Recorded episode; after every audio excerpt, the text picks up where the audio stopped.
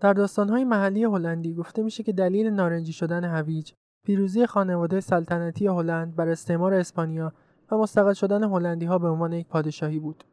در حقیقت ویلیام اورانج که به عنوان پدر هلند شناخته میشه قبل از جدایی هلند از اسپانیا ترور شد ولی کشاورزان برای گرامی داشت پادشاه فقید هویج نارنجی رو به وجود آوردن و در ادامه هویج نارنجی در سراسر جهان گسترش یافت و نارنجی رنگ استاندارد هویج شد اما کل چیزی که تا الان براتون گفتم فقط یه افسانه است و حقیقت داستان بسیار عمیقتر و البته جالبتره.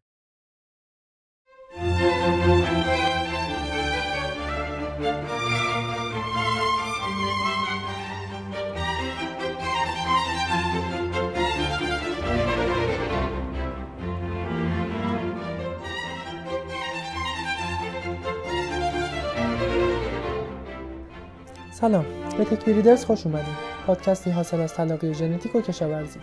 در این پادکست هر موضوعی که توش ژنتیک و کشاورزی وجود داشته باشه رو زیر ذره بین قرار میدیم و بررسیش می‌کنیم.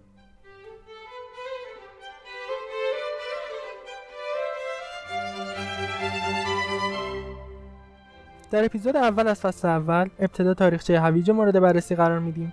بعد پرورش گزینشی رو با کمک گوسفندا بررسی می‌کنیم و در آخر هم افسانه های هلندی رو زیر سوال می‌بریم. با ما همراه باشید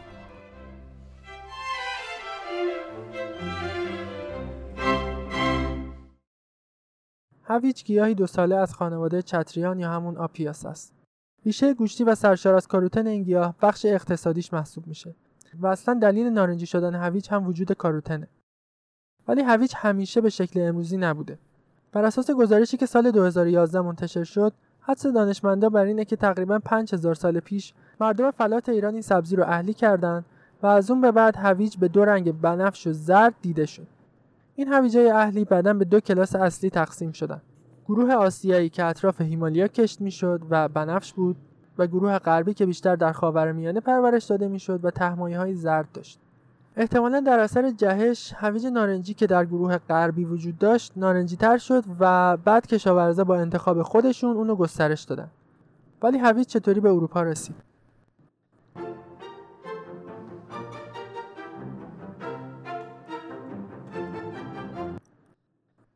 یکی از تئوری هایی که وجود داره اینه که بذر هویج نارنجی برای اولین بار توسط بازرگانان و در حدود 200 سال قبل از شورش ویلیام اورانج به هلند وارد شد. اسنادی وجود داره که نشون میده کشت هویج نارنجی و بنفش از دوران قرون وسطا یعنی قرن 14 در اسپانیا رواج داشته. ولی با وجود همه این اتفاقات بازم انواع هویج مثل هویج زرد، بنفش، سفید و نارنجی در مناطق مختلف کشت می‌شد. پس چرا امروزه فقط هویج نارنجی سر سفره غذای ما وجود داره؟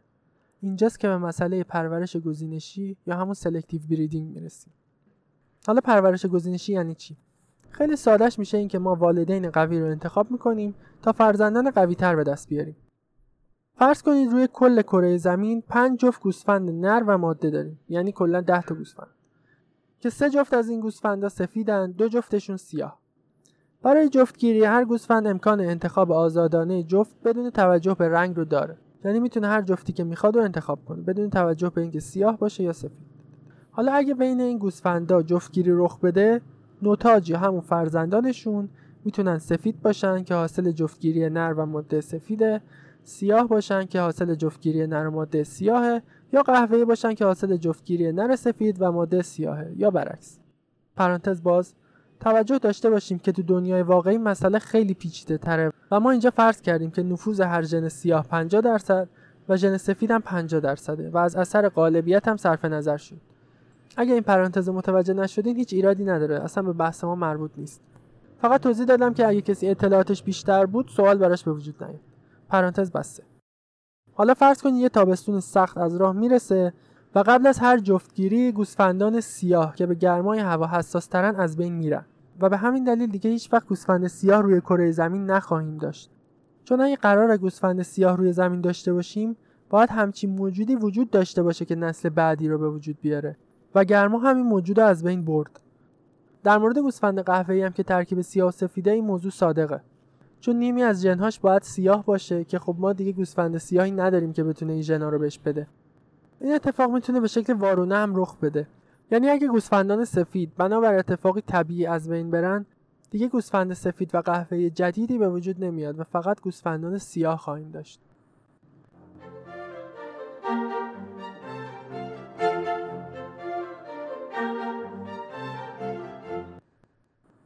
اسم اتفاقی که توی این مثالمون افتاد انتخاب طبیعیه. یعنی افرادی که با طبیعت سازگاری بیشتری دارن می‌تونن جای موجودات دیگر رو بگیرن و نسل بعدی رو به وجود بیارن. یا به عبارتی می‌تونن ژنهای خودشون رو گسترش بدن. به این ترتیب موجودات ضعیف از بین میرن و جمعیت از صفات نامطلوب پاک میشه.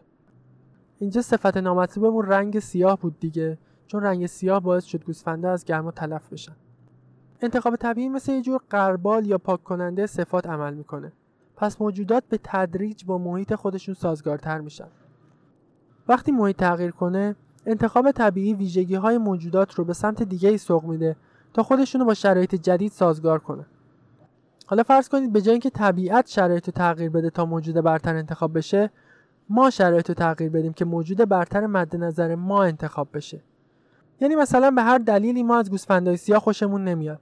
پس کل اونا رو از کره زمین محو می‌کنیم و به گونه سفید که حالا به هر دلیلی دوستش داریم اجازه میدیم که گسترش پیدا کنه.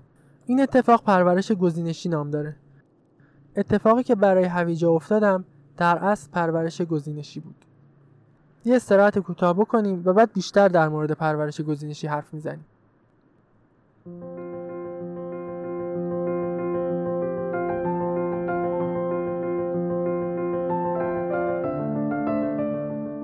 از بچگی هممون شنیدیم که میگن هویج باعث میشه که بینایی انسان بهتر بشه. ولی ریشه این ادعا از کجا آمده در زمان جنگ جهانی دوم شایعی بین مردم انگلستان رواج داده شده بود که دلیل توان فوقالعاده خلبانهای انگلیسی تو شکست دادن آلمانی ها دید در شب فوقالعاده اونا بود که به خاطر زیاد خوردن هویج به دستش آورده بودن. ولی در حقیقت توان خلبانهای انگلیسی به خاطر تکنولوژی جدیدشون بود. یعنی همون رادار. در حقیقت دولت چرچیل به خاطر جنگ جهانی نیاز شدیدی به غذا پیدا کرده بود و واردات غذا هم روز به روز سختتر می‌شد. در این زمان بود که کشاورزا شروع به کاشت هویج کردند که ظاهرا در خاک انگلیس خیلی خوب جواب می‌داد. در اون سالها کشت هویج 300 درصد افزایش پیدا کرد ولی حالا نیاز بود که مردم به خوردن این گیاه ترغیب بشن چون هویج در اون زمان گیاه فقرا محسوب می‌شد. پس کمپین های زیادی برای ترغیب مردم به خوردن هویج به راه افتاد که می‌گفتن خلبانه با خوردن هویج آلمانی ها رو تارمار می‌کنن و صحبت های از این دست. ولی این شایعه که خوردن هویج به بینایی کمک می‌کنه مثل خیلی شایعات مشابه بیپایه و اساس نیست. در حقیقت هویج مقدار زیادی بتاکاروتن و لوتئین داره که در بدن به ویتامین آ تبدیل میشن. این ویتامین کمک می‌کنه نور به سیگنال هایی تبدیل بشه که در مغز تصاویر رو تداعی می‌کنن. به خصوص در شرایط نور کم مقدار بیشتری ویتامین آ لازمه. پس هویج به افرادی که به علت کمبود ویتامین آ مشکل بینایی دارن خیلی کمک می‌کنه. ولی در مورد بقیه افراد چندان موثر نیست.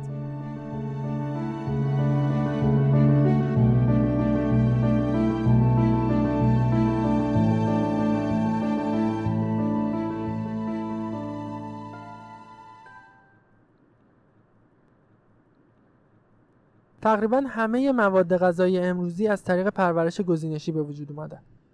اصلاح گیاهان به شکل سنتی صدها ساله که ادامه داره و امروزه هم مورد استفاده قرار می‌گیره.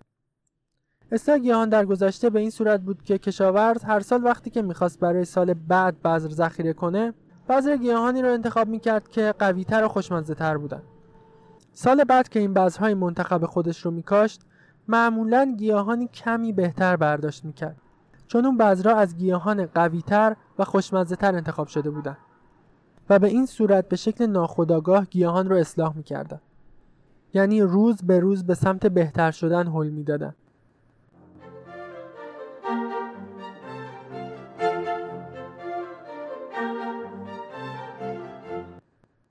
یکی از مثالهای جدید پرورش گزینشی تولید یک نوع سیب جدید به نام Cosmic Crisp در ایالات متحده است.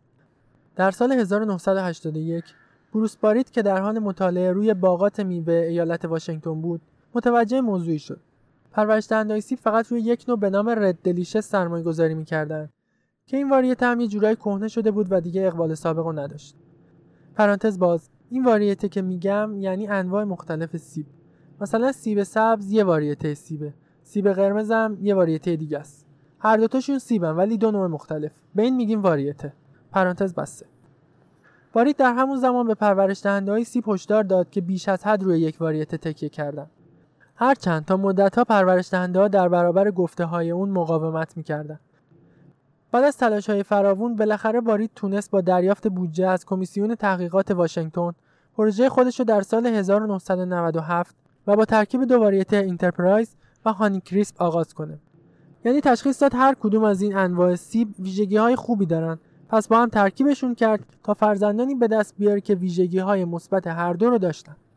20 سال گذشت و در سال 2017 و با استفاده از تکنیک های پرورش گزینشی واریته Cosmic Crisp به وجود اومد. در همون سال اول 4 میلیون درخواست برای این واریته ارائه شد و پس از سه سال 11.5 میلیون درخت سیب کازمیک کریسپ کاشته شد. پس با وجود علمی که کشاورزای هلندی داشتن و امکانی که پرورش گزینشی براشون فراهم می‌کرد خیلی دور از ذهنه که فقط به خاطر گرامی داشته پادشاه دست به تولید یه نوع هویج جدید زده باشن و قطعا اهداف بزرگتری تو سر داشتن.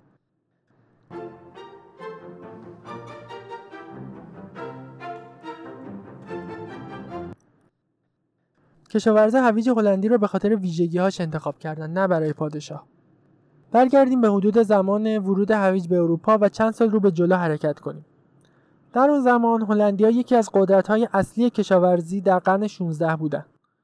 در اواخر سده 16 میلادی دانشمندان کشاورزی در هلند های زرد پررنگ رو با هم تلفیق کردند و های بزرگ، صاف، شیرین و نارنجی مثل اون چیزی که امروز می‌خوریم و به دست آوردن.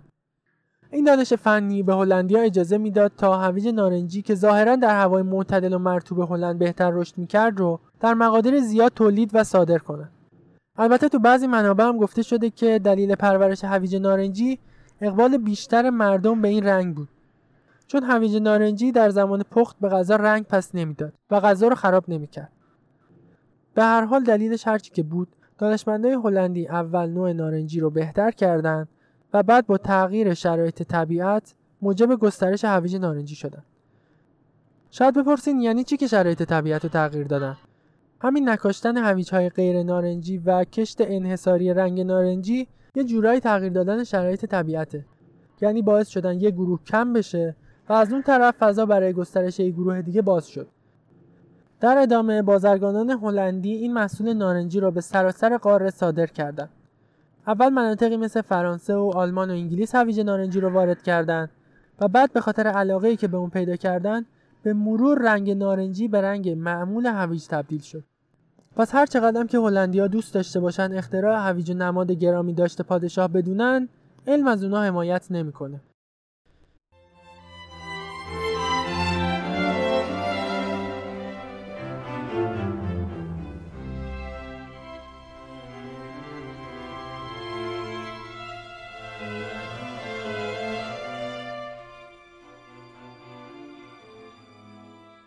حالا که اینقدر از هویجای نارنجی صحبت کردیم بعد نیست کمی هم در مورد اقوام ژنتیکیش صحبت کنیم. هویج حداقل پنج رنگ اصلی داره و در برخی منابع تا 75 واریته مختلف هم براش نام بردن. ولی به طور کلی رنگای اصلی هویج و خواصش ایناییه که الان براتون میگم. نوع اول هویج زرده. رنگدانه اصلی موجود تو هویج زرد گزانتوفیله. این نوع هویج احتمالاً جد هویج نارنجی بوده و حاوی رنگدانه های گزانتوفیل و لوتینه که به داشتن چشم های سالم و مبارزه با بیماری های چشمی کمک می‌کنند در جلوگیری از سرطان ریه و سایر سرطان ها موثرند و خطر بیماری های قلبی رو کاهش میدن. نوع دوم هویج هویج قرمزه که بیشترین مقدار لیکوپن رو داره. لیکوپن همون رنگدانه که باعث قرمز شدن گوجه فرنگی و هویج میشه و نوع دیگری از همون کاروتنه. هویج قرمز مقدار کمی لوتئین، بتا کاروتن و آلفا کاروتن هم داره. لیکوپن هم به درمان بیماری های چشمی کمک می‌کنه هم در جلوگیری از بیماری های قلبی و سرطان از جمله سرطان پروستات موثره. کلا خیلی از رنگدانه ها خواص مشابه همدیگه دارن.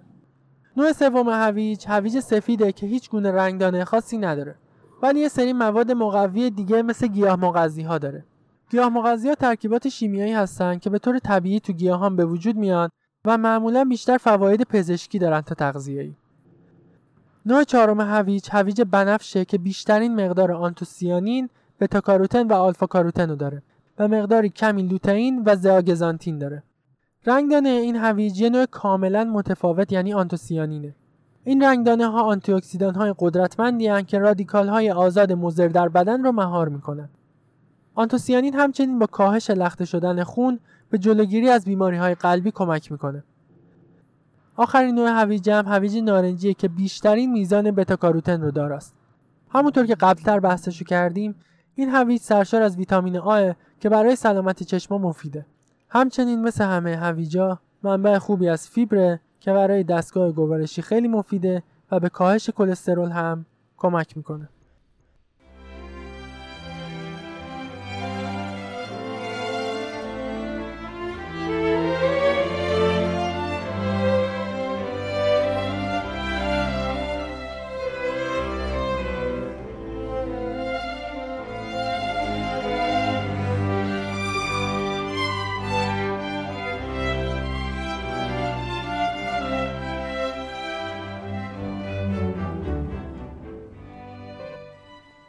انتخاب طبیعی و پرورش گزینشی سختی های زیادی رو به موجودات تحمیل می‌کنه.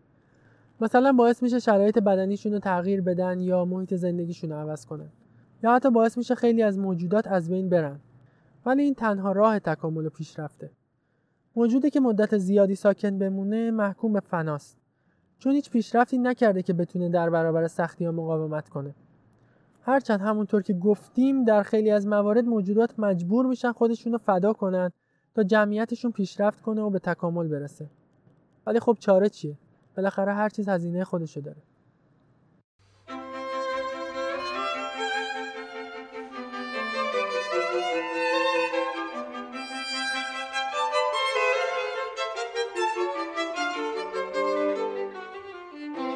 این بود قسمت اول از فصل اول تکبیریدرز این اپیزود در پاییز 1400 ضبط و منتشر شده. و سازنده اون من محمد علی مشهدی بودم. اگر از این اپیزود لذت بردین لطفا همین الان یه لحظه وقت بذارید و اونو با دوستاتون به اشتراک بذارید و پادکست ما رو بهشون معرفی کنید. مطالب این اپیزود تو شماره دهم نشریه علمی تخصصی جوانه هم منتشر شده. لینکشو می‌ذارم که اگه دوست داشتید متن پادکست رو از اونجا هم ببینید.